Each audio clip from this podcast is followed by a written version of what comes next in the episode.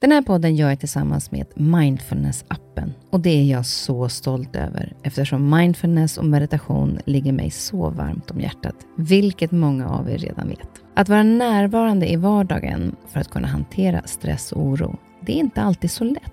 Då kan man ha mindfulness-appen nära till hands för att hjälpa dig när du behöver. För mig kan det vara så till exempel när det gäller sömnen, att vissa dagar då har jag riktigt svårt att komma till ro. Framför allt när det är mycket med jobbet. Då brukar jag använda mindfulness-appen och avsluta dagen med en avslappningsövning för att sänka stressnivån. Det gör det så mycket lättare för mig att somna sen. Oavsett om du kämpar med sömnlöshet, stress eller bara behöver en stund för dig själv så har Mindfulness-appen verktygen för att hjälpa dig att slappna av och sova bättre. Appen är utformad för att passa in i din livsstil med korta övningar som passar även de hektiska schemana. Som lyssnare till Nyfiken på så får ni 40% rabatt på prenumerationen av Mindfulness-appen. Länk till erbjudandet ja, det hittar ni i poddens Instagram, kaspersen nyfikenpa. Eller så går ni in på themindfulnessapp.com kristin. Du lyssnar på en podd från Perfect Day. Välkommen till min podd Nyfiken på. Här får jag chansen att möta människor som jag är nyfiken på utifrån deras historia, kunskap eller erfarenheter. Människor som jag inspireras av och förhoppningsvis kan vi med det inspirera er. Och om ni gillar avsnittet får ni jättegärna dela det så fler får chansen att lyssna och det ger mig också möjligheten att få spridning på podden så att jag kan fortsätta länge att bjuda in människor till roliga och intressanta samtal. Glöm inte att du också kan gå in och prenumerera eller följa podden så missar du inte när avsnittet släpps. Det här avsnittet så ska vi prata om kvinnohälsa och klimakteriet. Jag har bjudit in Helena Graflund Lagerkrans som är läkare och specialist inom gynekologi. Vi ska prata om kvinnors hälsa och de med fokus på när det gäller hormoner, menstruation, PMS och klimakteriet. Helena hon brinner verkligen för kvinnors välmående och många kvinnor ska inte behöva leva med de problemen som de har. Och om kunskapen sprids om vilken hjälp det finns att få och att hjälpen ska vara mer lättillgänglig, ja då blir det så mycket lättare för så många kvinnor. Jag är nyfiken på mycket, men dels så är jag nyfiken på vad vi kan göra för att hjälpa oss själva när vi är i klimakteriet. Vilken hjälp finns det att få? Vilka symptom är det? Och dessutom också när det gäller PMS, PCOS och menstruation. För en studie som gjordes i Stockholm 2017 visar att Runt 60 procent av 16-åriga flickor de stannar hemma från sociala aktiviteter varje månad på grund av mens. Och en annan studie där 1500 kvinnor mellan 40 och 45 år tillfrågades om sin mens så säger en tredjedel att de blöder så mycket att det påverkar livskvaliteten. Och det behöver inte vara så. Det finns hjälp att få. Jag har också fått in en del lyssnarfrågor som vi kommer att ta upp. Så vi har en hel del att prata om. Så nu kör vi tycker jag.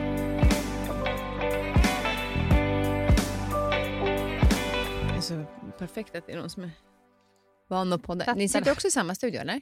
Eh, här, ja. Eller? Ja, ibland sitter vi där beroende okay. på lite. Alltså vi, ja, vi, kan, vi är inte så flexibla. Så att vi, så här, vi kommer på onsdag klockan 17, vilken studio finns? Och så får vi ta den som finns. Just det. Ja. Ni har lite mycket att göra. Nej, men vi har mycket att göra och våra gäster är ju alla kliniskt arbetande. Så de kommer ju oftast liksom, efter arbetstid eller på en jour. Tim, alltså så, ja. när de är lite jourlediga och så. Så att vi sitter där vi får sitta. Eller jag tycker lilla studion också funkar jättebra, men det är klart det är skönare att sitta här för då liksom, man får sitt eget bord och kan ha sin dator. Exakt, exakt. Ja, som mm. ni hör så är Helena här, välkommen. Eh, som också poddar på samma ställe mm. som eh, jag gör mm. på mm. Perfect Day mm. eh, tillsammans med syrran. Samma, ja, samma, mm. precis. Syster Lydia. Syster Lydia.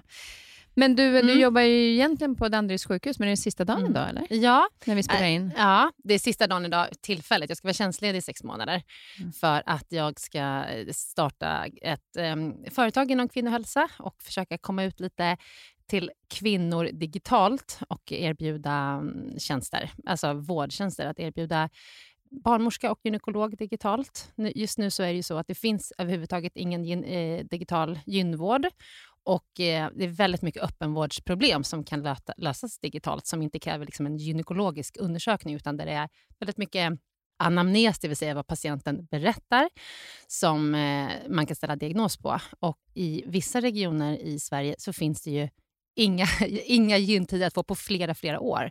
Och Det är så det är så fel och det är så oacceptabelt att det ska vara så. Och kvinnor blir också då hänvisade väldigt mycket till eh, de eh, eh, om man säger allmänläkarna, alltså de digitala vårdgivare som finns, de är ju allmänläkare. Och jag tycker också att det är, det är säkert en och annan som kan få bra hjälp, men jag tror att man kan få väldigt mycket bättre hjälp om man får träffa en gynekolog eller en barnmorska. Så där kan man då, det är till ST-care och då kan man, där kan man då gå in och eh, ställa frågor och få liksom hjälp på vägen, eller? Ja, nej, alltså vi kommer ha gynekologer och barnmorskor som jobbar där. Så ja. Man kommer kunna ladda ner vår app här framåt eh, försommaren och så kommer man kunna gå in och boka ett vårdmöte. Och så kommer man kunna få hjälp med då bland annat klimakteriebesvär, PMS, PCOS, preventivmedelsrådgivning, frågor under graviditet eller frågor efter graviditet. Man kommer hem med sin lilla bebis och inte har någonstans att vända sig. Urinläckageproblem och ja, diverse grejer. Och allt kommer man inte kunna lösa digitalt.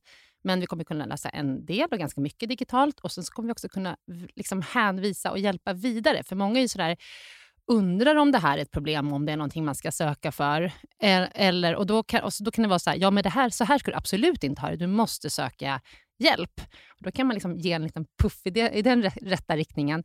Eller säga att jag tror att det här är övergående.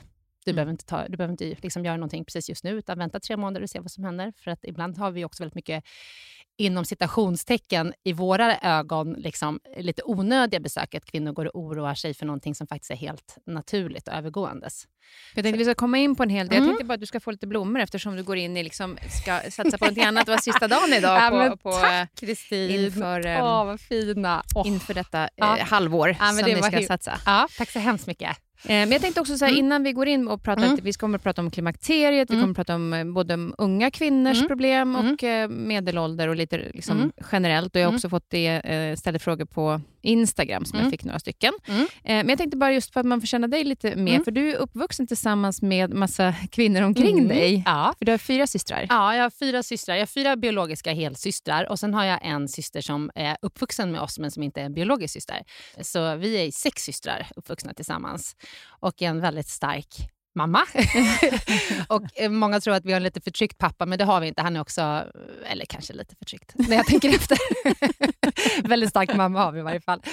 Eh, ja, så vi är uppvuxna tillsammans. Mm. Men, men då när du började som läkare, blev det mm. naturligt för dig att välja den här uh, vägen just för att du har mycket kvinnor omkring dig och liksom ja. det, den problematiken, eller var det någonting som du bara fick ett intresse för? när du alltså, var på Kvinnohälsa är helt fantastiskt. Det är det absolut roligaste man kan jobba med. Det är så spännande och det är så brett. Liksom. Det är allt från att det kan vara mycket psykiatriskt och kvinnor mår dåligt eh, av olika anledningar som har liksom med just kvinnohälsan att göra till att det är ren kirurgi. Så att man kan jobba väldigt brett om man väljer just gynekologi och förlossningsvård. Det är ju en specialitet som alltid går hand i hand, de två. Men jag började faktiskt vikariera på en allmänkirurgisk klinik jag har jättemycket dråpliga historier från den tiden, för det var helt... Det var, inte, det var inte riktigt... Det var som det var förr i tiden med manliga överläkare som går runt och domderar och lämnar unga kvinnliga underläkare därhän att ta hand om patienterna på avdelningen ungefär. Det var en mycket speciell sommar. och, eh, men, och då trodde jag nog att jag skulle bli kirurg, för jag är egentligen, egentligen väldigt kirurgiskt intresserad. Eh, men så kände jag, under den eh, tiden så kände jag att jag hade inga förebilder om man tittar liksom på överläkarna på den kliniken, så hade jag liksom ingen som jag kände att här vill jag vara om 15 år. Eh, jag, jag, hade inga barn på den tiden, men jag visste att jag ville ha ganska många barn. Eller en stor familj. Eh, det var min vision. Och de hade inga barn. Och hade de barn så hade de hemmafruar som tog hand om barnen. Och det var liksom ingen som kombinerade riktigt kliniskt arbete med familj. Så jag bara kände att nej, och sen var det lite så här, var man för sig själv och man körde liksom sitt race och sina patienter. Man samarbetade inte så mycket. Och, ja, men så här har vi alltid gjort. Och lite så där. Ja, men jag var inte superimponerad. Så efter det fick jag vick på gyn. Och det var, som att, alltså, det, var, det var som att komma hem. Det var nästan bara, eller det var väldigt mycket kvinnliga eh, överläkare och eh, alla hade, många, ganska många i varje fall, hade väldigt många barn och de kombinerade det här på ett jättebra sätt. Att eh, man jobbade lite kortare dagar och framförallt var det väldigt mycket så att hade man yngre barn så kunde man jobba deltid. Det var ingen som gjorde på det där andra stället. Och eh, pålästa, hjälpte varandra, hade liksom ett brinnande intresse för att hjälpa kvinnor. Och jag var helt såld. Alltså det var så underbart att känna att det här vill jag göra. Eh, sen så tog jag, blev jag ju tvungen att gå vidare och göra den här allmäntjänstgöring som man gör. Så då jobbade jag igen lite. Då, då är man ju runt på lite olika kliniker under två år. Och sen så fort jag var klar med det så sökte jag specialisttjänstgöring på en kvinnoklinik här i Stockholm. Men, men Mm. det jag tänker på då, med tanke på de här kvinnorna som du också har i familjen, Mm. många av de här problemen som vi kommer att komma in på, kan Mm. man se att det liksom kan vara ganska lika inom familjen? För du har också en tvillingsyrra. Mm. Alltså, kan ni till exempel som är tvillingsystrar känna igen er varandras problem ungefär samtidigt? Eller är det... Ja, det kan man. Mycket är genetiskt. Ja. Eh, både vad det gäller kvinnohälsa, men egentligen all hälsa. Sofia och jag är ju identiska tvillingar, så vi ser ju likadana ut och eh, fungerar ju ganska väldigt lika. Så. Men jag tycker inte... Dels så var det hemma hos oss när vi växte upp, även fast vi var sex tjejer eh, i familjen, plus mamma, det var liksom inte så mycket snack, snack om mens och sex. Och, eh, vi pratade liksom inte så mycket om det. Det bara rullade på. Jag vet inte. Jag, och är man uppvuxen... Är man, alltså, man känner ju bara sin egen familj. Så att eh, vi tänkte nog inte så mycket på det. Jag kommer ihåg när jag fick mens och skulle berätta det för mamma, tyckte det var jobbigt. Liksom. Och nu har jag bestämt mig att mina barn ska aldrig tycka att det är jobbigt att berätta för mig. Så vi pratar... Alltså, varför ska det vara jobbigt egentligen? Nej, men jag tycker jag det är så roligt sådana här grejer är Mm. ju det mest naturliga egentligen. Ja. Det är naturens, liksom, vad, vad som sker i kroppen. Mm. Men ändå så har det varit så svårt att prata om. Mm. Men jag måste bara, en Mm. sak bara Mm. till jag tyckte var så himla roligt med din tvillingsyrra. Mm. Jag hörde att du skickade henne på dejt. Ja, Fast det, för att lura den personen att Nej, det var men- du. Ja, alltså det var inte riktigt för att lura. Jag, jag tyckte nog att då hade jag redan träffat någon kille och så träffade jag den här och tyckte att han var intressant. Och Sofia var singel. Det här är ju jättelänge sedan. Jag vet inte Ja, vem som- men jag bara tycker det är så roligt. Alltså hur Och- man kan som tvillingsyrra. Ja, men då tyckte jag väl att eh, han var så intressant så att varför inte skicka Sofia och se om det kunde bli något där. Men det blev inget. Nej, det är ganska roligt. Jag träffade en kompis till mig som också Mm. har en extremt lik sin tvillingsyrra. Mm. Och hon skulle ta körkort den ena tjej, men hon var Mm. tillsammans med en kille som hon var så kär i. Mm. Och den andra tvillingsyrran hade redan tagit körkort. Så hon sa, kan inte du åka och köra upp åt mig? Ja. Gjorde hon det? Ja, Oh, men hon kuggade sig. Och Ja, det är så jävla roligt. Då får man bita i det sura äpplet och göra det själv igen. Mm. Exakt, exakt.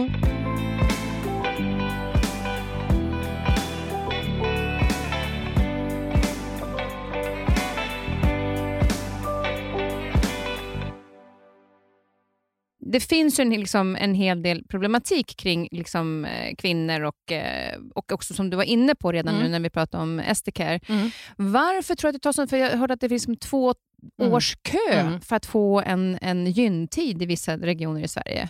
Jag tycker att det är underprioriterat. Jag tycker inte att man tar kvinnors eh, problem på allvar. Jag tycker att man fortfarande har den här mentaliteten att det är typ så här att vara kvinna. Har du fött barn så har du problem. Läcker lite urin, det gör ju liksom alla som har fött barn. Och klimakteriet, ja men det är en naturlig process att gå igenom. Och, eh, alltså jag har hört helt horribla historier om kvinnor som har sökt hjälp och som har sagt att nej men så där är det. Och Det var någon som jag hörde här alldeles nyligen som hade gått till en läkare som, och hade så svår PMS, alltså premenstruellt syndrom. Då, då kan man ju känna sig som, en del är ju så svåra i det, och sjuka i det eh, under, det är ju från att man får sin ägglossning tills man får sin mens, så liksom halva månaden ändå. Att eh, man vill ta livet av sig. Man klarar inte av sina barn, man kan inte ha en relation, man kan knappt klara av att ha jobbet. Alltså det, är en allvar, det kan vara en allvarlig sjukdom. Eller sjukdom, en allvarligt tillstånd. Tillstånd, mm. Ja. Och då gick den här eh, tjejen, hon var 22 år gammal, till en läkare och berättade om sina symptom. Och Då så sa den läkare att ja, jag är uppvuxen i ett land där det finns krig och har du inte upplevt krig, då, då vet du inte vad riktigt lidande är. Fick ingen Va? behandling. Ja, förstår du? Det, är liksom, det, det negligeras och tas, liksom, det tas inte på allvar. Nej, och det var faktiskt en tjej som skrev eh, med de här frågorna. Ja. Så var det egentligen inte en fråga, men hon bara ville påvisa liksom Mm. just det att hon hade frågat om hon hade kommit klimakteriet. Mm. Och så sa hon, liksom, vad ska jag göra? Aha. Ja, fast du är i den här åldern. Ja, men gud. Punkt. Det, ja. Man bara, ja fast... Men vi ska gå igenom det, eller hur? Ja, när, när man ska söka hjälp för klimakteriet. Exakt, vi kommer till det. Jag tänkte, jag tänkte vi skulle ta lite grann i Mm. olika, Åldersspann olika åldersspann och Mm. börja med de yngre. Mm. Just som Men du sa till exempel. Jag ska, jag ska också bara lägga till att sen är det ju politiker som bestämmer hur vården ska se ut.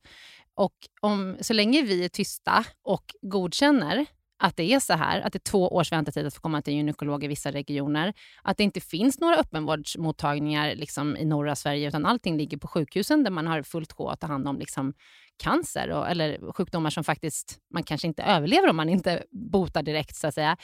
Då hamnar de här om man ser tillstånden som klimakterie, och PMS och rikliga blödningar, de hamnar liksom i skymundan.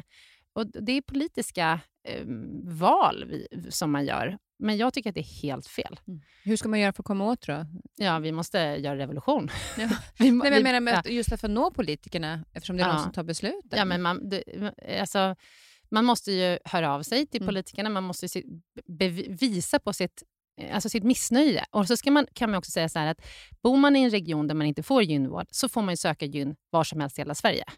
Så att sitter man där i en region och känner sig otroligt osedd, åk till Stockholm. Här finns det i varje fall gynekologer att träffa. Även fast det är lite långa väntetider här så finns det gynekologer och öppenvårdsgynekologer som tar emot patienter. Mm.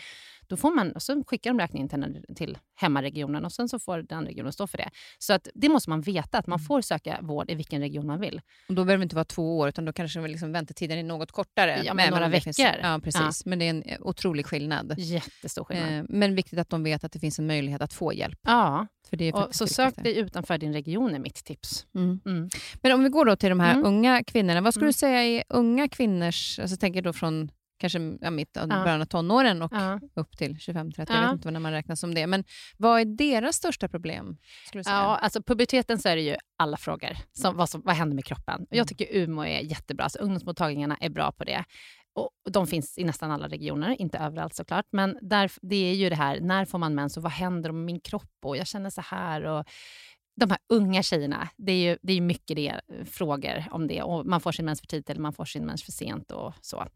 Eh, men sen så när man väl börjar, eh, man kommer förbi puberteten och börjar ha sin mens, eh, så är det ju ett vanligt problem är ju att man har mensvärk.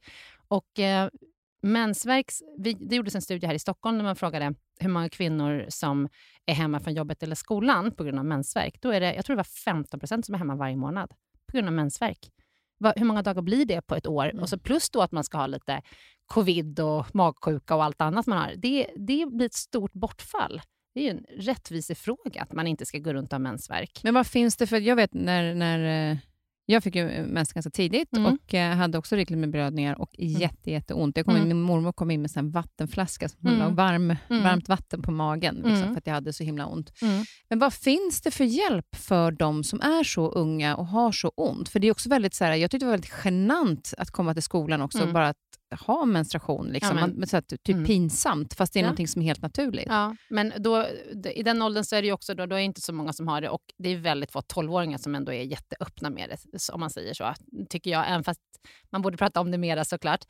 Men eh, om man har riklig och smärtsam mens redan från jätteunga år så tycker jag att man ska behandla det direkt mm. egentligen. Och det är inget farligt att stå på p-piller från tidig ålder. För det fick jag nämligen och, och ja. det var det jag tänkte på. Mm. Är det liksom farligt? Gör man det fortfarande? Ja, ja, ja. ja. Ännu mm. mer nu tror jag, för nu vet vi. Nu har vi gjort såna eh, stora gedigna studier i hela världen på hur god effekt p-piller har, inte bara på de tillfälliga problemen med riklig mens och eh, menssmärta. För jag tänker också att gå med riklig mens när man är ung kvinna, man har inte jättestor blodresurs, så ska man gå och blöda varje månad rikligt, alltså man får absolut järnbrist, man får absolut blodbrist. Och hur påverkar det din, alltså ditt allmäntillstånd? Man blir trött, huvudvärk, presterar sämre i skolan, presterar sämre på idrotten. Man, man har sämre förutsättningar i livet skulle jag vilja säga. Så de konsekvenserna och den stressen som mm. det kanske ger kroppen mm. är värre än att man liksom får hjälp då, till exempel med p-piller? Alltså inte, jag skulle inte säga värre, de är dåliga. P-piller är, är, ju bra. Ja, ja, exakt, ja. Nej, men det är många som också är lite rädda för p-piller just när det gäller hormoner och mm. den biten. Hur påverkar det kroppen? Då? Jo, det påverkar inte utvecklingen av äggstockarna eller livmodern på något sätt. Utan det det gör är att om, tillfälle, alltså om man tittar, den akuta situationen förbättras genom att man får mindre blödning och mindre ont. För man hem, och så hämmar man ägglossningen. Så den, för en del har ju också väldigt ont av ägglossningen. Men på lång sikt, om man äter p-piller, alltså kombinerade p-piller, mer än 10 år, alltså oftast då från ung ålder, då minskar man risken för äggstockscancer, livmodercancer, tjocktarmscancer och i stort sett nästan all cancer när du blir äldre. Men vad, vad, vad kommer den här rädslan för att ta p-piller? Jag tror att det är, alltså det är jättemycket media. Någon som har fått en blodpropp och går ut med det och så tänker man hjälp, eh, jag måste ta med mina p-piller för att den här personen fick en blodpropp och hon är eh, känd kanske och gått ut i du vet, Aftonbladet och så blir det ett löp. Liksom. Och Då ska man komma ihåg att blodproppsrisken vid, vid en graviditet är ju jag vet inte, hundra gånger större. Alltså den är så otroligt mycket större om du blir gravid. Och vill man bli gravid, då får man ju ta den risken att få en blodpropp. Men om man inte vill bli gravid, att ta den risken att bli ofrivilligt gravid istället för att käka p-piller, det är så man kan inte jämföra de riskerna. Det är så otroligt mycket större risk med det. Och det är klart att unga tjejer har ju jättehög fertilitet, så det är ju hög risk att man blir gravid också om man inte käkar p-piller. Blodproppsrisken, det är väl det som man är rädd för primärt. Ja, mm. eh, den är låg med p-piller. Mm. Eh, jättelåg. Och, och, man ska alltid ha en individuell bedömning på alla kvinnor och tjejer som får p-piller. Har man ärftlighet för blodproppar eller har man och liksom, det finns anledning, eller om man röker eller om man är väldigt kraftigt överviktig, då är kanske risken lite för hög för att du ska ha en kombinerat p-piller. Och då får man vända, Vad menas med kombinerat p-piller? Östrogen och gulkroppshormon. Ja. Så då kanske man får välja e- ett preventivmedel som bara har gulkroppshormon som också har bra effekt på blödningar och mm. smärta. Mm. Men som man har lite sämre, man går med lite, lite mer så mellan blödningar och spottings av det. Och att det är en kombination, ja. det är väl också för att minska risken för cancer? Eller vad är det? Nej, varför? att det är kombination. Det är gul, alltså gulkroppshormonet är det som hämmar ägglossningen. Som gör, men att man lägger till östrogenet är för att man får mycket bättre blödningskontroll. Man blir oftast helt blödningsfri med p-piller då. Om man äter bara gulkroppshormon som är så här mellanpiller eller minipiller som vi kallar det, de, eh, då kan man gå och ha lite mellanblödning och det tycker kvinnor är jobbigt. Mm. Men man får välja, eh, väga riskerna mot varandra. Nej, men så minskad cancerrisk. Sen så kommer oftast eh, risken för bröstcancer upp risken för bröstcancer är lätt ökad när man står på p-pillerbehandling då med östrogen och gestagen, alltså gulkroppshormon. Men den risken är så otroligt liten jämfört med... Alltså, den är ju en relativ risk. Alltså, risken att få bröstcancer när man är 20 är ju extremt låg. Så att lägger man på en liten, liten ökad risk under östrogenbehandling så blir det ändå en försvinnande liten del. Så det är ingenting som man behöver fundera på när man är 20 år. Eh, men, och Den risken försvinner ju så fort man slutar med sina p-piller. Mm. Men den här skyddet, det lever kvar hela livet. Och Det tror man beror på att man hämmar ägglossningen. Att det inte är meningen att vi ska ägglossa varje månad och ha de här, liksom, den här rulliansen i äggstockarna. För att när vi, om man tänker på hur eh, alla andra arter lever, då håller man inte på och eh, eh, skyddar sig och planerar när man ska bli gravid, utan då får man en ägglossning och så blir man gravid och sen föder man barn nio månader senare. Sen ammar man ett år, sen har man en ägglossning, kanske två, och sen blir man gravid igen. Så att förr i tiden kanske man trodde att kvinnor, tror att kvinnor hade kanske 15 ägglossningar på ett liv. Nu har vi det på ett och ett halvt år om man är, inte har någon hormonell ja, behandling. Mm. Och då är det mycket större risk att det blir fel någonstans. Och den här långvariga östrogenproduktionen påverkar kroppen på ett negativt sätt på vissa, inom men, vissa aspekter. Men just när det gäller p-piller, är det mm. ska man fortsätta med det upp i högre ålder eller ska man gå över till hormonspiral eller spiral då? Eh, vi brukar säga att kombinerade p-piller rekommenderas inte efter 40 års ålder och det är för att då ökar risken för proppar lite grann. Mm. Så att eh, efter 40 års ålder brukar vi säga att då ska man hellre välja någonting med gulkroppshormon som är till exempel en hormonspiral. Och när, när hormonspiralerna, den mm. påverkar då bara, den mm. påverkar inte hela kroppen? Nej. Eller? Den sitter i livmodern, påverkar livmoderslemhinnan.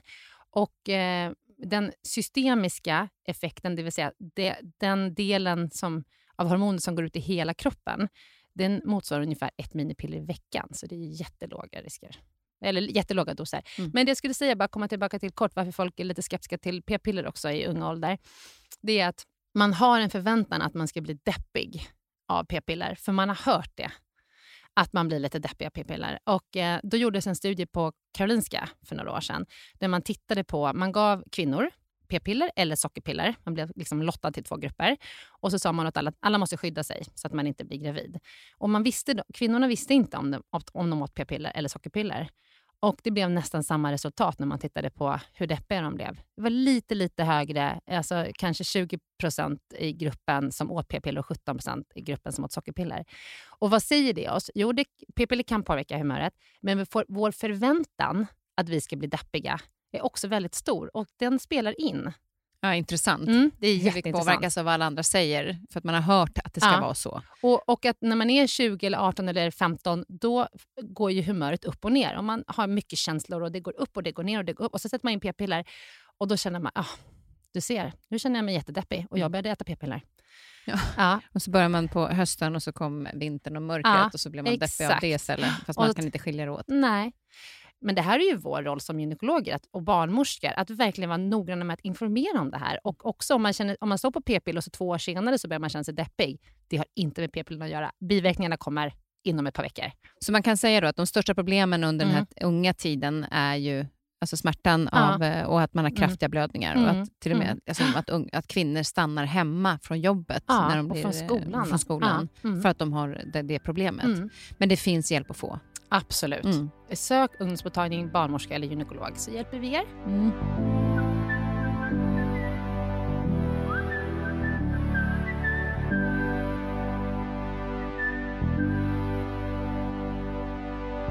Du var inne på PMS, eh, då med det här gulkroppshormonet, Mm. eh, bland annat. Mm. Varför drabbas fler av PMS och kraftigare Mm. än andra? Ja, det vet man inte. PMS är ju då premenstruellt syndrom och eh, det man har kommit fram till är att det är nedbrytningsprodukterna av progesteron. Nu blev det lite tekniskt här, men det är liksom, man, när man har en ägglossning så bildas det en gulkroppscysta från den här ägglossningen. Och i den gulkroppscystan så, så, så den producerar progesteron och den ska underhålla graviditeten som blir till i den här ägglossningen som kroppen hela tiden hoppas på ska ske, eller naturen, att man ska bli gravid. Liksom. Och, och Då produceras det här gulkroppshormonet.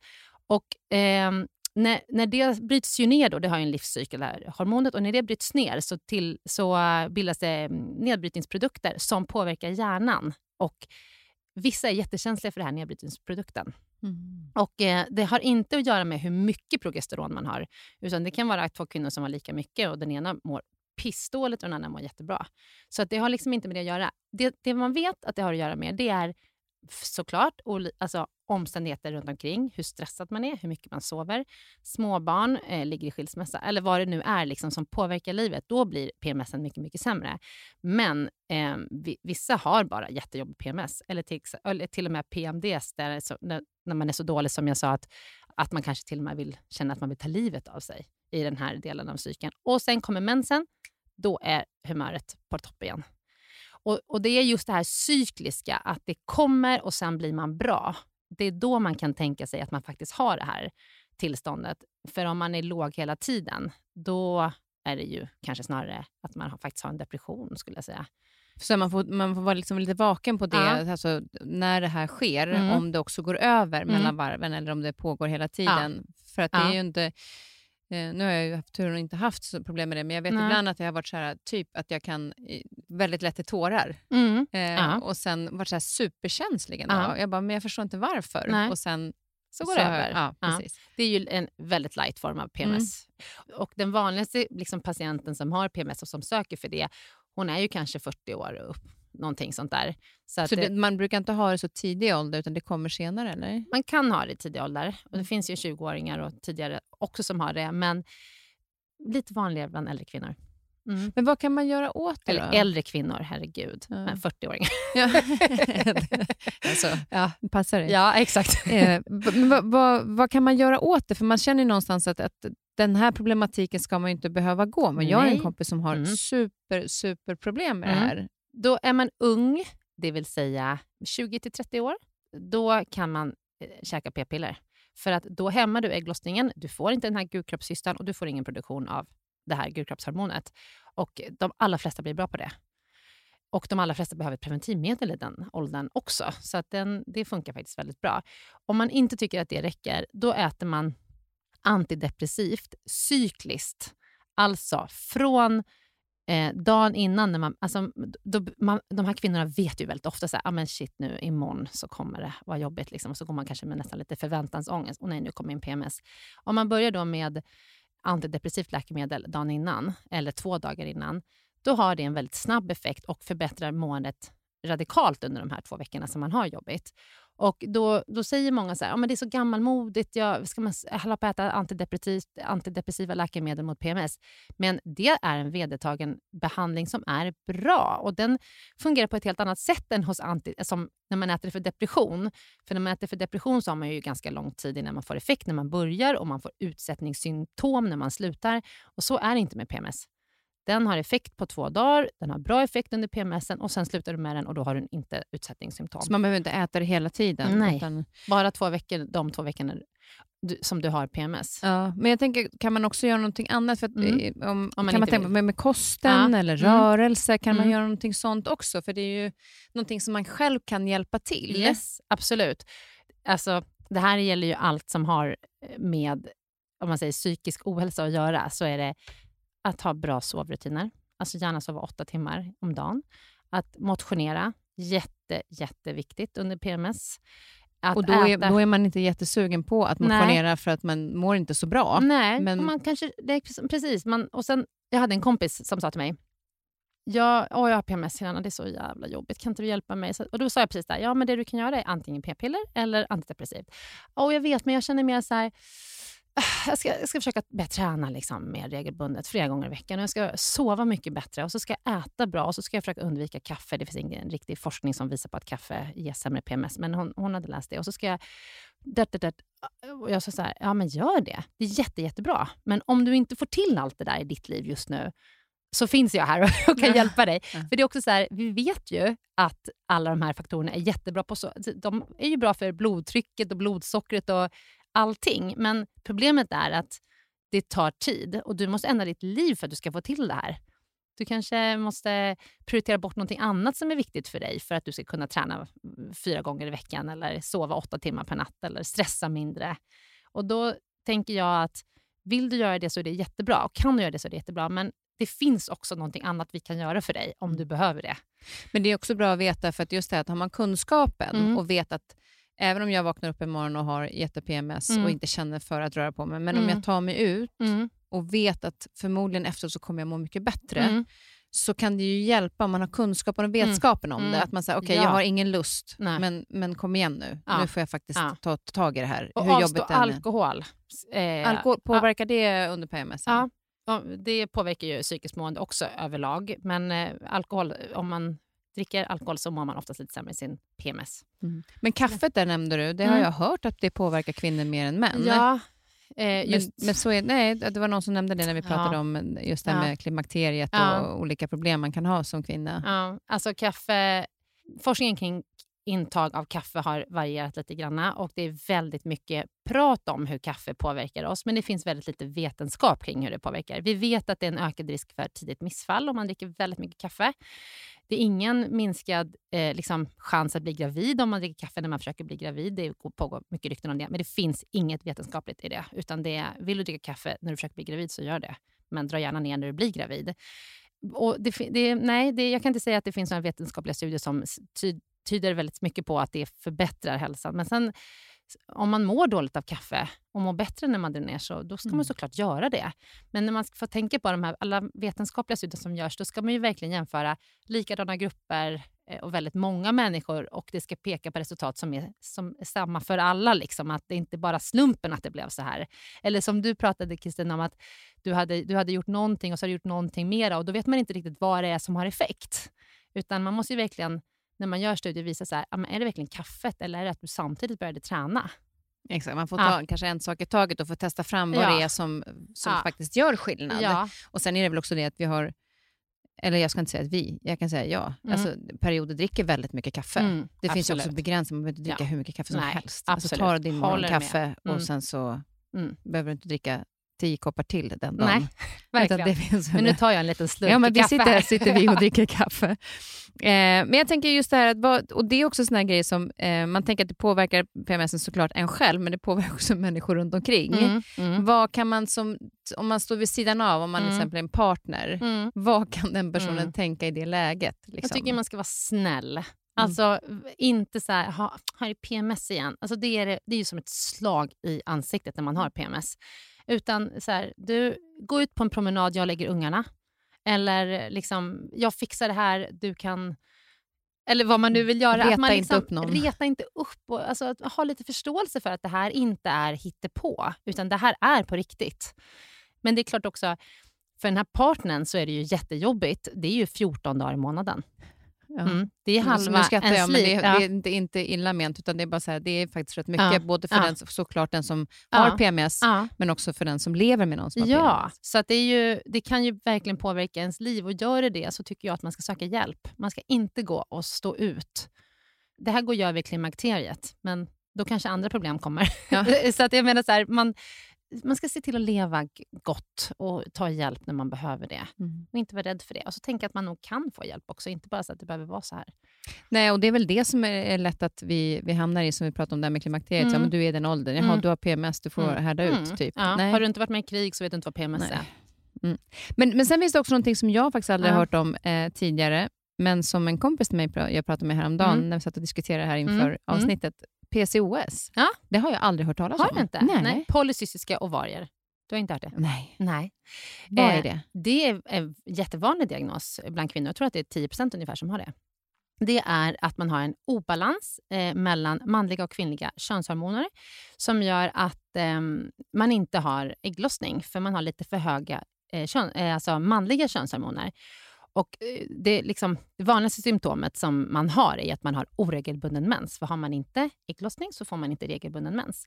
Men många kvinnor som har det här har också då att man kan få jättekraftig eh, behåring i ansiktet och på kroppen. Alltså, sån här, alltså manlig behåring. Eh, man kan också bli lite tunnhårig på huvudet. Och eh, har ofta, kommer, går ofta lite hand i hand med att man är överviktig. Min kompis sa att hon var väldigt trött och att hon har fått problem med akne. Akne, jättevanligt. Ja. Trötthet är inte Nej. ett symptom som har primärt hon var låg mer. Alltså Ja, hon, mm. Men det var väldigt många olika saker tror jag. Mm. Hon sa att det hade många olika symptom som Ja. ledde nog till att hon kanske var låg. Ja, för det är faktiskt ökad risk för depression om man har PCOS för att man känner sig inte superkvinnlig om man har manlig hårväxt i ansiktet eller på magen eller liksom, och eh, oregelbunden mens. Man får veta att man har kanske svårt att bli gravid. Och så ska man gå och tänka på det hela, liksom, ända tills man faktiskt försöker. Och Sen så har man lite ökad risk på sikt för metabola syndromet, alltså typ 2-diabetes, högt blodtryck. Eh, så att det är en diagnos som kan vara besvärlig. Eh, det man gör, är, väldigt många vet inte om att de har den här för att man står på p-piller. Då har man ingen mens. Så att de vet inte. Och sen när man slutar med p-piller och ska bli gravid och sen kommer aldrig mensen, då är det PCOS. Det är inte p-pillerna som ligger kvar i kroppen latent. P-pillerna går ut på 24 timmar, utan det är att man har en PCOS som man inte vetat om. Men vad gör man då, då om man har för mycket av det manliga hormonet? Så länge man inte ska skaffa barn så behöver man inte fundera så mycket på om man säger fertiliteten. Utan den, när man vill bli gravid då finns det behandlingar för det. Men om man tänker bara rent allmänt så är det är man överviktig, det klassiska är, är så här att en ung tjej så har hon regel, har regelbunden mens och sen åker man kanske på ett år till high school i USA och så går man upp 5, 7, 8, 10 kilo och då blir mensen oregelbunden. För den här är i kombination med fetma väldigt ofta. Har man väl utvecklat PCOS så har man väldigt... Alltså det är inte så att hon fick PCOS av att hon gick upp i vikt, men den utlöses av det. Eh, och Det är oftast väldigt svårt att gå ner i vikt om man har PCOS, för de liksom, PCOSen motverkar viktnedgången tyvärr, för man är lite in, in, insulinresistent då.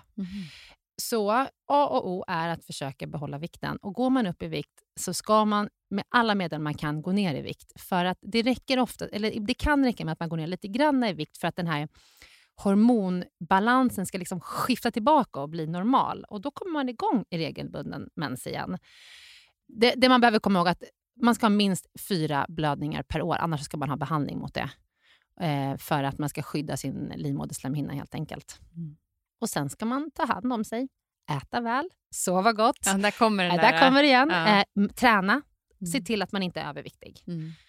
För det, det, hon sa också det att hon ville ju, eh, hade problem att få bli gravid Mm. också. Mm. Då. Det är klart, har man ingen ägglossning så är det jättesvårt Ja. att bli gravid. Mm. Men det finns ingen liksom annan hjälp för det? Alltså så här, nå- någonting som drar ner?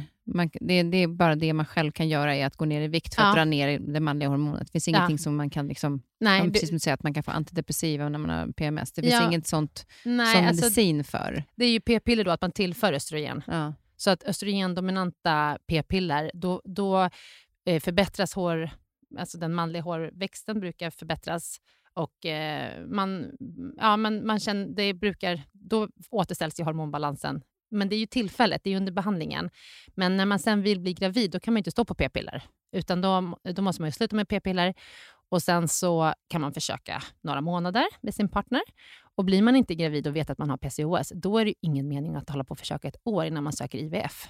För att det blir inga barn då. Utan då måste man gå till en klinik som kan göra ov- alltså ovulations, alltså ägglossningsstimulering. Och då stimulerar man ägglossningen. Och då så, kvinnor med PCOS får lika många barn som kvinnor utan PCOS, fast med lite hjälp på traven. Och det är det som är, återigen, det som är bra, att det finns ju faktiskt hjälp att få. Men då Ja. kan man också, så här, om man vill planera lite länge, att om man Mm. äter p-piller så Mm. kanske man får hjälp att det här med att gå ner i vikt, alltså att det blir lite lättare på Mm. den biten. Mm. Så när man slutar sen så är man på en bättre plats för att kunna bli gravid. Eh, ja, förhoppningsvis Ja. kan det vara så. Mm, absolut. Så att man kanske måste planera, alltså det är svårt att veta såklart, men att det Ja. finns den möjligheten i Ja. alla fall. Sen är det jättesvårt att säga till en kvinna som vill bli gravid och som är överviktig att eh, nu får du först börja med att gå ner i vikt när man vet hur svårt det är. Mm. Utan precis. då får man ju hjälpa den kvinnan med ägglossningsstimulering. Mm. Och, den, och Det är någonting som jag tycker att man har hört väldigt mycket Mm. Det hörde inte jag lika mycket om när jag var yngre eller 20-årsåldern, att man faktiskt kunde få så pass bra hjälp så pass Mm. snabbt Mm. med att bli gravid. Mm. Det här med IVF och sånt, för det Mm. var ju inte alls lika många Nej. som eh, fick den hjälpen då. Nej. Men, eh, och jag vet inte om det är så att det är fler idag som... som det, jag upplever att det är fler idag som tar IVF än vad det var då. Jag vet inte om det är Ja. liksom någon skillnad på att folk har svårare att bli gravida idag än då, eller bara det att man har fått mera Då är det tillgängligheten. 20, Ja, men det är 30 år sedan. 20, 20-30 år sedan. Jag tror att det har förbättrats under 20-30 år i IVFen. Så det är väl det kanske att man har flera lyckade IVF nu kanske. Ja. än vad man hade då. Det kanske var många som gjorde IVF och så blev det inte lika lyckade resultat som idag. Det måste utvecklas jättemycket. Eh, och sen så är det regions, alltså man får regionsbetalt. Efter, om man har försökt aktivt i ett år så får man regionsbetalt. Eh, var säkert inte så för 30 år sedan. Nej, det var det kanske inte. Jag vet inte riktigt, men jag tror inte det. Nej.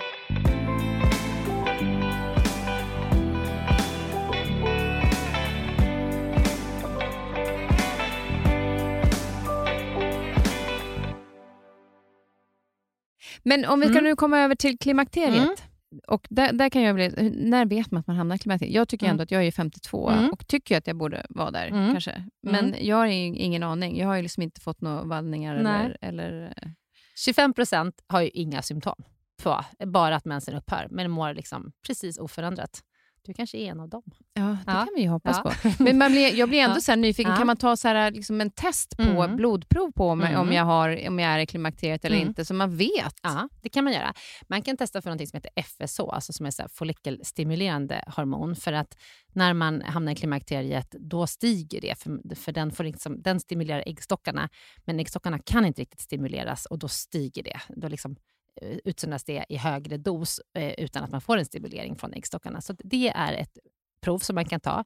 Och Jag har faktiskt sett att det finns som kisticka på apoteket. Jaha. Så kan man se om man, kan, om man, får, om man har förhöjda värden av FSH. Och har man förhöjda värden av FSH, då är man troligtvis i klimakteriet. Men om man då ser till liksom, när börjar klimakteriet och vad är det första man Mm. märker utav det, om man tänker då generellt? Ja. Klimakteriet är ju jättebrett. Det kan vara allt från 45 års ålder till 60 års ålder. Vanligast är ju runt 50 och den absolut vanligaste åldern för menopaus, menopaus är ju liksom en bestämd tidpunkt när mensen, alltså sista mensen, den är 52 års ålder i Sverige. Så det är liksom medeltalet. Ehm, och eh, det är en del som kommer in i klimakteriet har ju en hormonspiral. Så att då märker man inte att man är i klimakteriet, för man är blödningsfri med den här hormonspiralen. Och då får man inga vallningar då, eller? Jo, och, precis. Och då, men då, eh, eh, det jag menar är så att när man närmar sig klimakteriet så kan det första vara, kan vara att mensen börjar strula. Den blir oregelbunden och den blir lite rikligare och den blir lite långdragen och ja, den är lite stökig. Men det där kan vi slippa undan med en hormonspiral. Men det är liksom steg nummer ett för de allra flesta, att, att mensen förändras. Eh, men då har man ju fortfarande ägglossning då och då. Men sen kommer den här tillfället då när ägglossningen upphör helt och hållet och man blir då, hamnar i menopaus. Då eh, är vallningar och svettningar ett vanligt symptom. Och kanske det vanligaste som man pratar om, för det är ganska klassiskt och, då, och många känner liksom igen det där att, att med svettningarna och vallningarna. Men det finns tusen symptom. Och en del är sekundära till vallningar och svettningar och att östrogen påverkar ju temperaturregleringen i, eh, ja, i hjärnan. För vad jag tänkte på, vad är det Mm. som gör att man svettas? Ja. Östrogen påverkar temperaturregleringen i hjärnan. Och när, den är lite, när då östrogenproduktionen är lite upp och ner, upp och ner, då blir också eh, regleringen påverkad och därför svettas man. Och så öppnar man fönster, klär av sig och då börjar man frysa. Och så stänger man fönstret, klär på sig och så håller man på så hela tiden. Det är jättejobbigt. Och de här vallningarna det också, har också med det att göra, att den kommer liksom stiger upp och man blir alldeles röd i ansiktet och på bröstet liksom, och sen så sjunker det undan. Men det har med det att göra att de här, liksom, östrogenproduktionen går lite upp och ner där de här åren. Påverkar det blodtrycket också? Det gör det inte primärt. Nej. För, för, alltså en kompis till mig, eh, jag har faktiskt berättat det här för dig Ja. förut, men jag ska ta det med, Mm. med så lyssnar för. Vi satt i, för ett år sedan och Mm. eh, vi tittade faktiskt på Let's Dance då Mm. när min son var med. Mm. Hon är, då- i klimakteriet, så hennes tröja åkte ju på av hela tiden. Mm. Hon sa ingenting om det, men, men vi var på topphumör båda två och så tröja av och tröja på och tröja av Mm. och tröja på. Mm. Och Sen ska hon gå ut på toaletten och jag sitter med tvn ganska högt och sen så hör jag bara så här, Kristin, kan du komma? Och så in kommer jag och så sitter hon på golvet med handen för pannan och blodet bara rinner. Mm. Då har hon svimmat och ramlat in i en, liksom, skåpkanten Mm. och spräckt pannan. Då fick jag ambulansen komma och hämta den och hon var så här, så jävla onödigt. Så Mm. jävla, hon mådde ju inte dåligt, hon Nej. fattade inte var det kom ifrån. Nej. Och Sen så höll de kvar henne bara för att de ville kolla hjärtat och liksom, var kommer det här ifrån? Och Då skrev jag till henne, på, för jag fick inte följa med in på grund av eh, coviden. Eh, då skrev jag till henne så här, men fråga dem därför att din tröja åkte av och på hela kvällen. Mm. Om det har någonting med det att göra att du reste dig upp. Mm. Och Då kunde de se, när de gjorde tester på henne, när hon fick vallningarna, Mm. att jag vet inte om det var blodtrycket eller det var Mm. någonting, de kunde väldigt tydligt se i alla fall att, att hon... Eh, Blodtrycket sjönk då? ja, förmodligen att det sjönk Mm. när vallningarna kom. Ehm, kan, jag kan inte, det låter lite specifikt för henne, men det är kanske så. Men det är inte ett vanligt, eh, det är inte ett vanligt symptom att man får blodtrycksfall. Men hon kanske är en lågtryckare också, att hon, att hon blir lite påverkad i sitt blodtryck när, när hon blir varm. Eh, har man lågt blodtryck och lätt för blodtrycksfall, det är klart, då påverkas det av olika saker. Kanske till exempel då att man får de här vallningarna. Mm. Och sen reste hon sig upp snabbt, exakt. och så fick hon blodtrycksfall. Mm. Så att det låter ju rimligt att det var det. Men det var ju jättebra att man utredde hjärta och allt. Alltså, för det vanligaste kanske är ändå att det är någonting annat. Som, man måste utreda det farliga. Liksom. Ja, Kan man- exakt. ja. Men sen fick ju hon eh, plåster. För det finns, Östrogenplåster. ja, Ja. precis. Men, Men- jag, jag ska bara säga, jo, men, eh, för, så vallningar och svettningar är vanligt, men så är ju den här jättebreda gruppen som bara känner sig håglösa. Eh, som kommer och känner sig bara, jag känner inte igen mig själv, jag har liksom ingen energi, jag har inget driv, jag har gått upp och tjock om magen och jag sover dåligt. Och, Ja, för det var någon som skrev sömnen, ja, alltså utropstecken. ja, då tror jag och de flesta med mig att de här, den här håglösheten kommer just av att sömnen blir försämrad. Sömnen blir försämrad när östrogenet går upp och ner. Man sover mycket ytligare, man vaknar mycket Varför tidigare. det? Vet inte. Det Ja. påverkar väl sömncentra, tänker jag också. Ja. Eh, Men man, så att, och, och du vet, kommer du ihåg när man hade småbarn och blev väckt hela tiden? Mm. Så, man är tillbaka i det fast man är 50 år och inte alls orkar hålla på uppe halva natten. Och dessutom svettas man och fryser och svettas och fryser, kastar, kastar av sig täcket. Och så, ibland så svettas man så mycket att man måste gå upp, kvinnor går upp och byter lakan mitt i natten för att det är blött i sängen av svett. Eh, så det är ju urjobbigt. Och som ett brev på posten kommer då den här håglösheten. Och man känner inte igen sig, man blir lite deppig och allt är bara rätt trist. Och kanske har man dessutom rikliga blödningar på det och känner sig lite trött av den anledningen. Och ehm, man har lättare att lägga på sig på buken. Varför, varför, varför går man upp i vikt? Jo, för att östrogen motverkar bukfetma. Så den, den, man brukar prata om kvinnlig och manlig fetma. Då manlig fetma det är den här som lägger sig runt buken och kvinnlig fetta är, eh, och det kallar vi äppelformen. De är liksom runda på magen. Kvinnor är lite mer päronsformade har en pär, päronsformad fetma, att man är liksom, det är höfter och lår mera. Men när man då får lägre östrogen eh, produktion, då håller inte det tillbaka lika bra. Så då, får man, då går man upp över buken. Och det kan gå ganska fort. Och sen fattar man inte riktigt att, att det har hänt. Och så helt plötsligt har man gått upp 5-6 kilo också. Man bara får inte på sina kläder. Och så sover man inte. Så, alltså, allt är bara deppigt. Ja, alltså, hur länge Ah. pågår det här? Ja. Kristin, förstår du hur lyckligt lottad du är nu om du har gått Om, igenom Elin, det jag tror inte att Ja. jag har gjort det. Det här låter ju för bra för att vara sant att jag inte ska Men vara Klimakteriet kan hålla på i tio år. Men alltså, det är helt Mm. sjukt. Och då eh, så vill jag... Det ser inte ut sådär. Så Nej, det, men alltså, det kan man få någon hjälp ja. då? Och det, det, här är ju en grej som, det här är en grej som jag stör ihjäl mig på att kvinnor inte får hjälp med. För att från norr till söder så sitter det tusentals kvinnor som har de här problemen och inte får någon hjälp. Så det, där, det är en av anledningarna till att jag startar det här företaget. Jag ska fasen ta hand om alla klimakteriekvinnor i hela Sverige. För jag tycker det är så hemskt. Liksom. Ja, eh, hur som helst, det ska pågå i tio år. Få, får man besvär tycker jag man ska söka en gynekolog. Eller en uppdaterad och intresserad allmänläkare som rekommenderas i vissa regioner. För att ett östrogenplåster till exempel kan ju ta bort alla de här symptomen. Du börjar sova, du slipper vallningar, du slipper svettningar och på det kommer då humöret tillbaka för att du sover gott igen. Du slipper liksom här på, av, på, av. Alltså, men det är så Det- många som har är- varit rädda för östro- östrogenet som säger att ja, men jag kan få bröstcancer Ja, eller så. precis. Vad, vad det, finns det för sanning i det? Ja, men det finns en viss sanning i det. Men det här skräcken för hormonbehandling under klimakteriet har ju eh, skiftat lite under årens gång. För att det är, vi vet att har man hormonbehandling under väldigt lång tid, alltså 10 år, eh, så finns en ökad risk för att man får bröstcancer. För det är ju den åldern. Det är liksom lite det här som jag sa med tjejer som är 20 år. Mm. Men det är så låg risk att få bröstcancer när man är 20 år. Men om man är 50 eller 55 så är det ju redan en viss risk. Om man då dessutom lägger till hormonbehandling av form av östrogen så är det ju en viss risk, eh, ytterligare en risk. Men det som är grejen är då att nu har man kommit fram till att det är inte primärt östrogenet i den här åldern som ger ökad risk för bröstcancer, utan det är gestagenet. Och man måste ha gestagenet, det är det här gulkroppshormonet. Man måste ha... Är inte det progesteron? Jo, jo, progesteron, Ja. fast det syntetiska som ges i läkemedlet det är gestagen. Okej. Mm. Så en hormonspiral till exempel, det är ett gestagentpreparat. Så att man måste ha någonting som skyddar livmoderslemhinnan. För att om man bara tillsätter östrogen, då påverkar det livmoderslemhinnan och på sikt kan det ge cellförändringar. Precis som under PCOS så behöver man också ha liksom ett skydd mot Eh, cellförändringar i livmoderslemhinnan. För att man inte ska få den här långvariga östrogenpåverkan på livmoderslemhinnan. Och då ska man ha en hormonspiral eller man kan ha eh, bioidentiska hormoner. Det är väldigt populärt, framförallt i Stockholm så har det spritt sig som en löpeld att det är jättebra för att det är lite, mindre, lite färre biverkningar tycker många än om man äter tabletter med gestagen. Och då har man sett att det är kombinationen östrogen och gestagen som ger en ökad risk för bröstcancer, men att det faktiskt i den här åldern är mera gestagenet än östrogenet. Mm. Så att om man till exempel har opererat bort sin livmoder av anledningar, till exempel att man har muskelknutor eller att man har haft någonting, liksom, då eh, har man en lägre risk än om man, in, än om man, måste ha, eller om man måste ha ett tillägg av gulkroppshormon.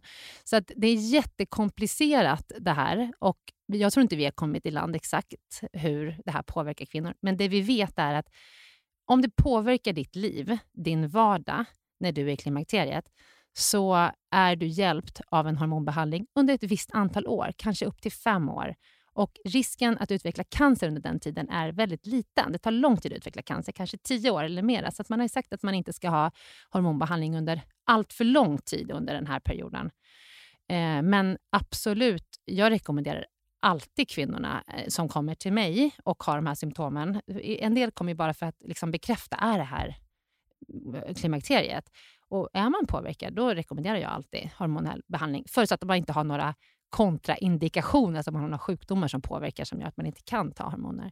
Men för att jag vet att det var några kompisar till mig, Mm. några av oss har haft Mm. hormonspiral och så Mm. ville de ta, ta bort den för att de vill inte ha det. Alltså, risken att de ska bli gravida är kanske inte så stor Nej. längre och Nej. att eh, det känns inget bra eh, att ha det. Eh, och så gick jag till läkaren och då så, så rekommenderade min gynekolog Mm. att jag skulle ha kvar, alltså så att ha ny, Mm. för att då sa jag, men slipper jag östrogen då? Nej, Mm. utan då skulle det vara ett bra komplement till Mm. den dagen jag eventuellt då behöver Mm. östrogenet. Och det var helt nytt för mig, att Ja. hormonspiralen kunde vara bra för eh, Ja, Skyddar då den här slemhinnan. Exakt, Mm. för att den blir tunnare då vad Ja. jag förstod. Kan inte utveckla några cellförändringar Exakt. i, inne i slemhinnan. Alltså in, slemhinnan inne i livmodern. Mm. Nu pratar vi inte cellförändringar på livmodertappet, det är någonting annat där. HPV-cellförändringarna, det är någonting annat. Precis. Utan det här som är inne, i livmoderslemhinnan. Så det skyddar jättebra, superpraktiskt. Och, eh, och också så här att ta bort en Mirena-spiral hos en kvinna som är 50 år eller 48, även om inte hon kan bli gravid, det ger ju bara henne en ökad risk att få de här långvariga, oregelbundna blödningarna som är urkrångliga och jättejobbiga att leva med. Jag jobbar ju på akuten, på gynakuten med jämna mellanrum och vi får ju in kvinnor som är alltså helt urblödda i den åldern för att de har haft så mycket blödningar. Och behandlingen med det är hormonspiral. Men och då tän- tänker jag också så här att när, när det gäller den här då, eh, tiden i livet, Mm. kan man på något sätt tidigare i livet påverka? Är det någonting så här, eh, kan man innan man blir i den Ja. åldern, kan man liksom tänka på någonting på sitt sätt, hur man lever eller vad man äter, så att det inte på, blir så pass illa? Ja, Alltså, jag tror inte du kan göra någonting förebyggande egentligen, eh, för att eh, du vet ju inte ens heller vem som kommer drabbas. Och man har inte sett att det är någonting som den kvinnan som går, det här går obemärkt förbi, att hon har gjort någonting annorlunda. Men i den här fasen av livet så är det livsstilsfaktorer är jätteviktiga. Då är vi tillbaka på att röra på dig. Och Då är det liksom två, tre gånger i veckan att få upp pulsen. Inte att ut och gå med hunden i maklig takt, utan röra på dig så att du blir trött två, tre gånger i veckan. Motarbeta viktuppgång. Eh, sova, försöka sova regelbundet. Eh, äta regelbundet och inte för mycket. Nu nästan citerar jag en professor på KS som heter Angelica Lindin Hirschberg som är eh, hormondrottningen här i Stockholm, eller i Sverige. Och det här är exakt det hon säger, att livsstilsfaktorer är A och O. Och för de kvinnor där det inte räcker, att eh, liksom, röra på sig, försöka sova regelbundet och äta regelbundet, men inte för mycket, då tycker vi att man ska ha en hormonbehandling. För att Jag har också tänkt många gånger när folk har pratat om det här med rädslan för östrogenplåster mm. och allt det här, mm. att de är rädda att det ska påverka. Men då känns det men hur påverkar inte alla de här problemen ja, stressen i verkligen. kroppen? Ja. Vad, vad, ska jag titta på? Ska jag liksom ha de här stressen, de här problemen, obehag? Ja. Eller ska jag ta östrogen? Vad är det som påverkar mig minst? Ja, men alltså, östrogenbehandling är inte, alltså, det är inte det är inte farligt. Inte på en person som eh, inte har riskfaktorer för till exempel blodproppar. Det är inte farligt, utan det kan ju verkligen... Sen klart, man ska inte ha det förebyggande. Man ska ha det förebyggande om man hamnar i klimakteriet innan 40 års ålder. Då ska alla kvinnor ha förebyggande, alltså både, hormon, eh, både östrogen och det här gulkroppshormonet. För att vi vet att det skyddar för Alzheimers, vi vet att det skyddar för hjärt-kärlsjukdomar, vi vet att det skyddar mot benskörhet. Så om man hamnar i klimakteriet för tidigt, då, får, då är det ökad risk att man får de sjukdomarna. De är ju inte så roliga eh, heller. Så att mm. säga. Så att, eh, innan 40 års ålder ska alla ha hormonbehandling om man liksom inte vägrar. Men vi, då rekommenderar vi det till alla. Och från 40-45 och uppåt, då är det liksom en individuell bedömning och patientens önskemål. Men jag tycker inte man ska vara så rädd. Och vet du vad, det finns gynekologer som, är, som förespråkar liksom att alla ska ha östrogen. Det håller dig vital, det är liksom, eh, hjärta och kärl mår bra av östrogenbehandling under den här perioden. Det, det, finns många andra positiva uppsidor ja, som man inte har tittat på kanske. Ja, eller som man har tittat på, men man tycker, all, man tycker liksom att riskerna innan har, varit, har man, tyckt, har man liksom värderat mera än fördelarna. Så det här är, jag tror inte vi har hört slutet på den här debatten, men jag tycker absolut, och man ska inte nöja sig med liksom att nu är det så här, för det är som sagt kan pågå i tio år. Och de där tio ja. åren kan man göra rätt mycket med om man får mm, hjälp. Verkligen. Och uppleva på ja. ett helt annat sätt än ja. att vara, vara inne, i den, uh, men, inne i den tiden. Ja, men du, jag ska, en annan grej som en del frågar också är hur sexlusten påverkas av Exakt. Ja. Hade du den frågan? Den får vi ofta. Just under den här perioden, dels om man har rikliga blödningar och sådär, det är inte, då kanske man inte känner sig jätte pigg på det. Likaså om man är jättesvettig eller så. Och jättetrött. Men, och jättetrött och lite deppig och allt det här som liksom skulle kunna vara då klimakteriesymptom. Men testosteronnivåerna, de förblir oförändrade. Och man tror att det är mer testosteronet som driver sexlust än östrogenet. Så att när du är förbi det här jobbiga eller får hjälp genom det här jobbiga, då kan sexlivet bli fantastiskt. För att eh, man slipper rädslan att bli gravid. Ungarna kanske flyttar hemifrån och man får liksom mera tid för sig själv och sin partner. Alltså det är mycket som kommer med den här perioden också. Så att det, man ska inte deppa ihop. Mm. Men jag vet att det finns några av mina kompisar har fått problem med slemhinnorna. Ja. Och det påverkar ju eh, inte bara liksom, eh, ögon och näsa, utan Nej. också i underlivet. Ja. Och Det påverkar ju eh, till stor del också sexlusten, för det är Absolut. inte så speciellt härligt. Det gör ont att ha sex ja. när man har torra slemhinnor. Så det, ska man, och det är ju jättelätt avverk, eller, äh, avhjälpt med vaginalt östrogen. Det finns noll kontraindikationer för vaginalt östrogen. Det är en kräm, eller en ring eller en tablett som man kan föra upp i slidan två dagar i veckan och som gör att slemhinnorna blir sådär mjuka och härliga som de var under sin fertila period. Eh, och också eh, om man har väldigt torra slemhinnor då kan det ge ökad, alltså att man får ökad risk för eh, urinvägsinfektioner och att man kissar på sig lite lättare för att slemhinnan även i urinröret blir liksom lite torr och släpper igenom eh, kiss lite lättare. Så genom att börja med att boosta slemhinnan i slidan så kan det lösa jättemycket. Och framförallt eh, samlivet för det går nästan inte att ha ett samliv om man har för torra slemhinnor. Det gör bara ont. Då ska man ha väldigt mycket glidmedel och ändå kanske det gör lite ont. Så att, eh, vaginalt östrogen, det finns inga kontraindikationer för det. Möjligtvis pågående liksom, östrogen beroendecancer, typ livmodercancer eller bröstcancer, då kanske man inte ska ha det. Men annars...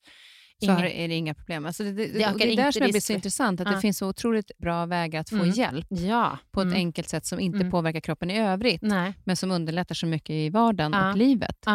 Men, men det vaginala östrogenet, eh, som sagt, inga kontraindikationer. Man nästan vem som helst. Och när man läser på den så, så är det väldigt mycket, kontraindika- eller väldigt mycket kontraindikationer. Det är alltså att när man inte ska ta det.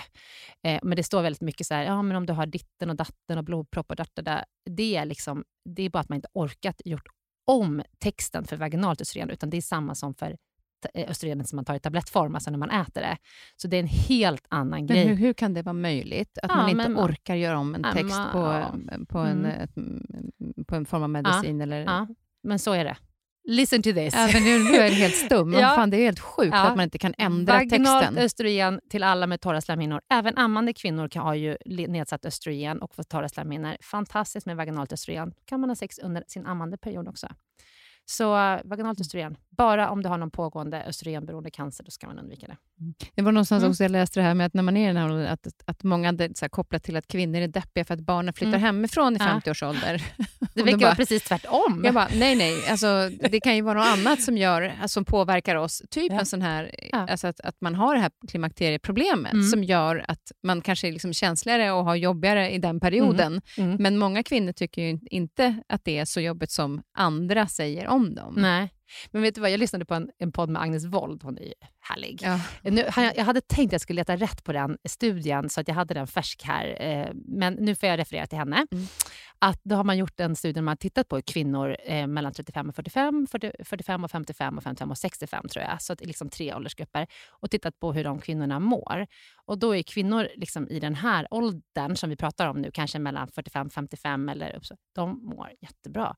Och då var det, när man penetrerade lite, vad var det? Ja, men då var det just det att liksom, ungarna har flyttat hemifrån och att man så här, har fått mera tid till sig själv och sin partner och sitt jobb eller sin idrott eller vad det nu kan vara. Liksom, att man återfår sig själv. Så att det verkar inte, det verkar inte vara så stort problem. Och inte, och alltså, nu ska vi säga det att det är Att jätte, alltså, vi älskar ju att ha våra barn hemma. Ja, men det, men det- men det, jag tycker att det är lite roligt att just det här Ja. att det sägs så mycket, ja, du, du har svårt att klippa banden. Jag bara, Ja. nej, nej, nej, Nej. absolut inte. det handlar Utan- inte om att man inte älskar sina barn, men inte ska man ha sina barn hemma hela livet. Nej, och sen, sen är det ju väldigt Mm. mycket att när du har haft, varit exempel då, om- nu har jag haft barn hemma Mm. i 25 år, Mm. så är det ju så här från ena dagen till den andra, den, när den andra då kommer flytta ut, Mm. Det är klart att det blir annorlunda. Mm. Alltså, man är ju van att vara behövd 24-7. Mm. Så de är ju redo att klippa, liksom, för de är, nu börjar äventyret. Mm, Och nu börjar mm. med, men en annan har ju varit i samma roll någonstans hela tiden. Ja. Så det blir ju en omställning såklart. Men, men om man tar tillbaka den här Mm. grejen, så att gud, nu kan jag ju göra de här Mm. sakerna. Mm. Det, det är lite spännande, för jag är ju precis i den perioden. ja. Jag kan stå en kväll och bara, ja, vad gör man nu då? Ja. Alltså jag är inte så van att vara Nej. hemma. Så här, ja, grabbarna sköter sig själva och eh, just det, det är nu jag kan umgås med Ja. mina vänner. På det Och, sättet. och Kristin, inga klimakteriebesvär. Nej, men inte än i alla fall. Grattis. Eh, ja, exakt. exakt. Jag, jag kommer leva- återkomma vi till kan- dig Ja, när, när, eh, när det sker eller Anytime. om det sker.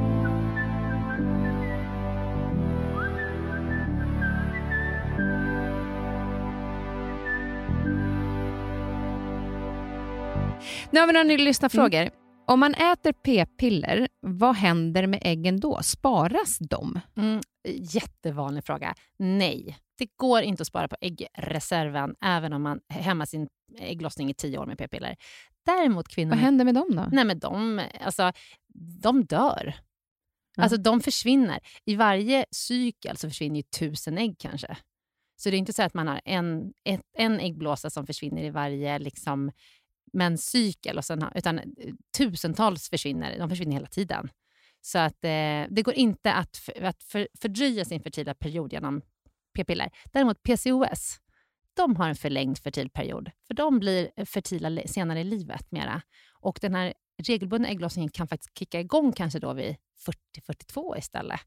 För då eh, så ställ, justerar hormonerna in sig på något sätt. Så de har faktiskt en förlängd fertil period. Och det är ju ändå ganska skönt att veta eftersom de har svårare också att bli gravid. Exakt. Uh mm. så, så, eh, men då, då sparas de inte Mm, alltså. Eh, och Sen så var det här med eh, en fråga om, eh, är att om män också drabbas av besvär i åldern kring 50.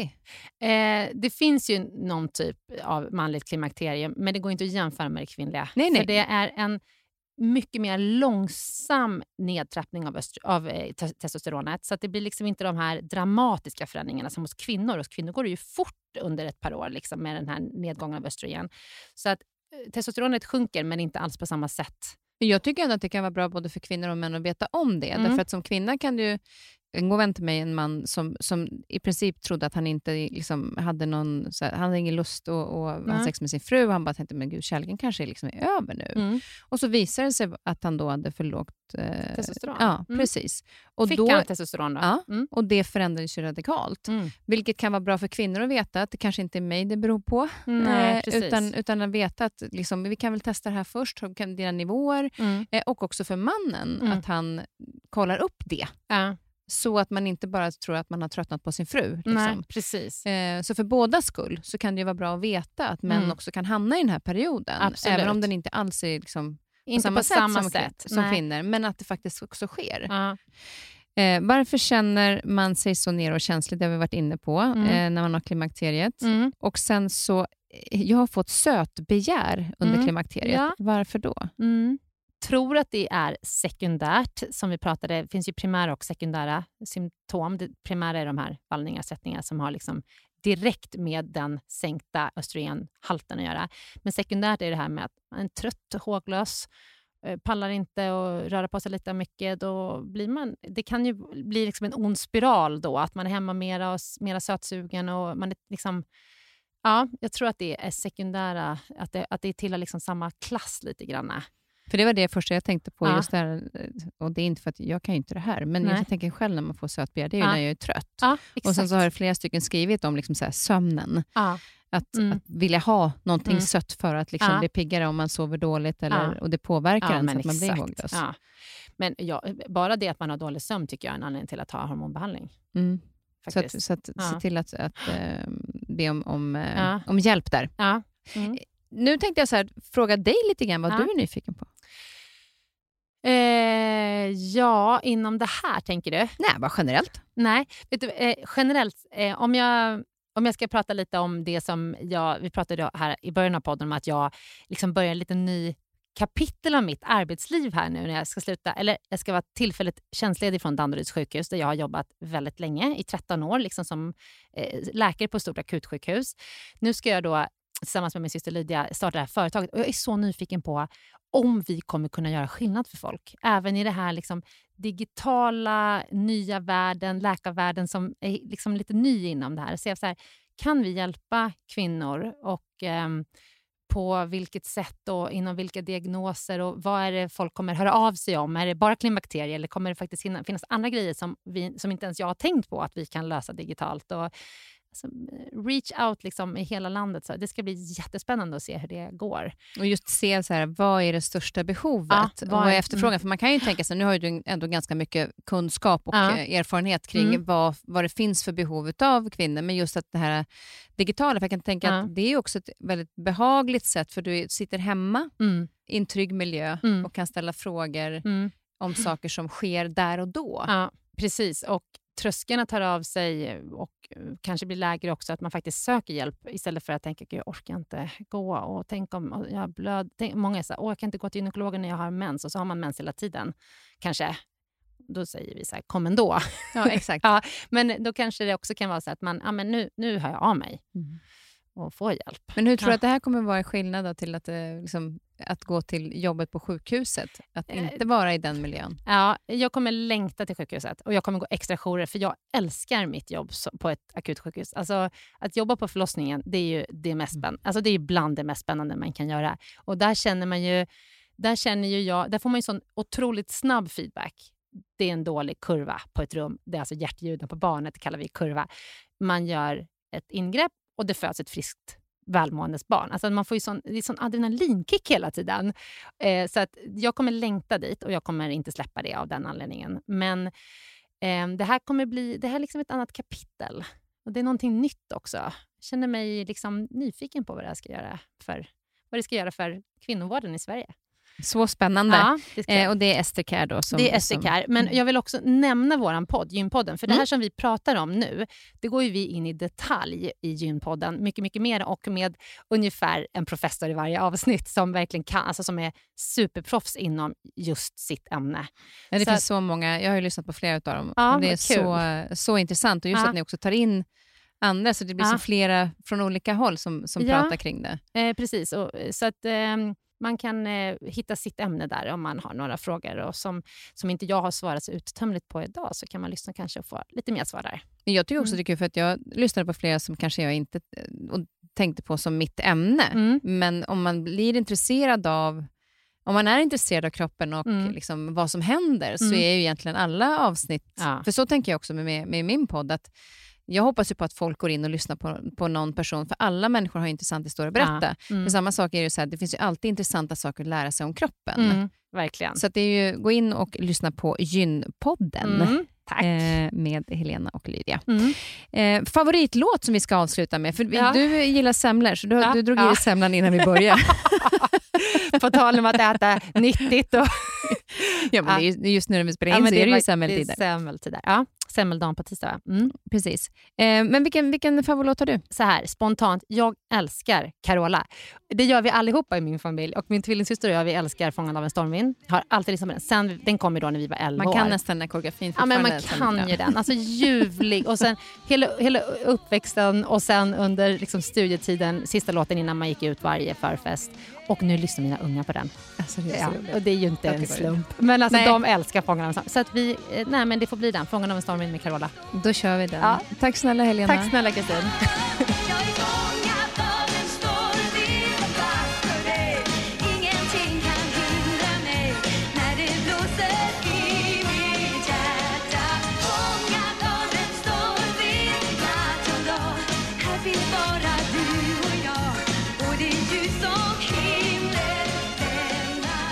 här podcasten är producerad av Perfect Day Media.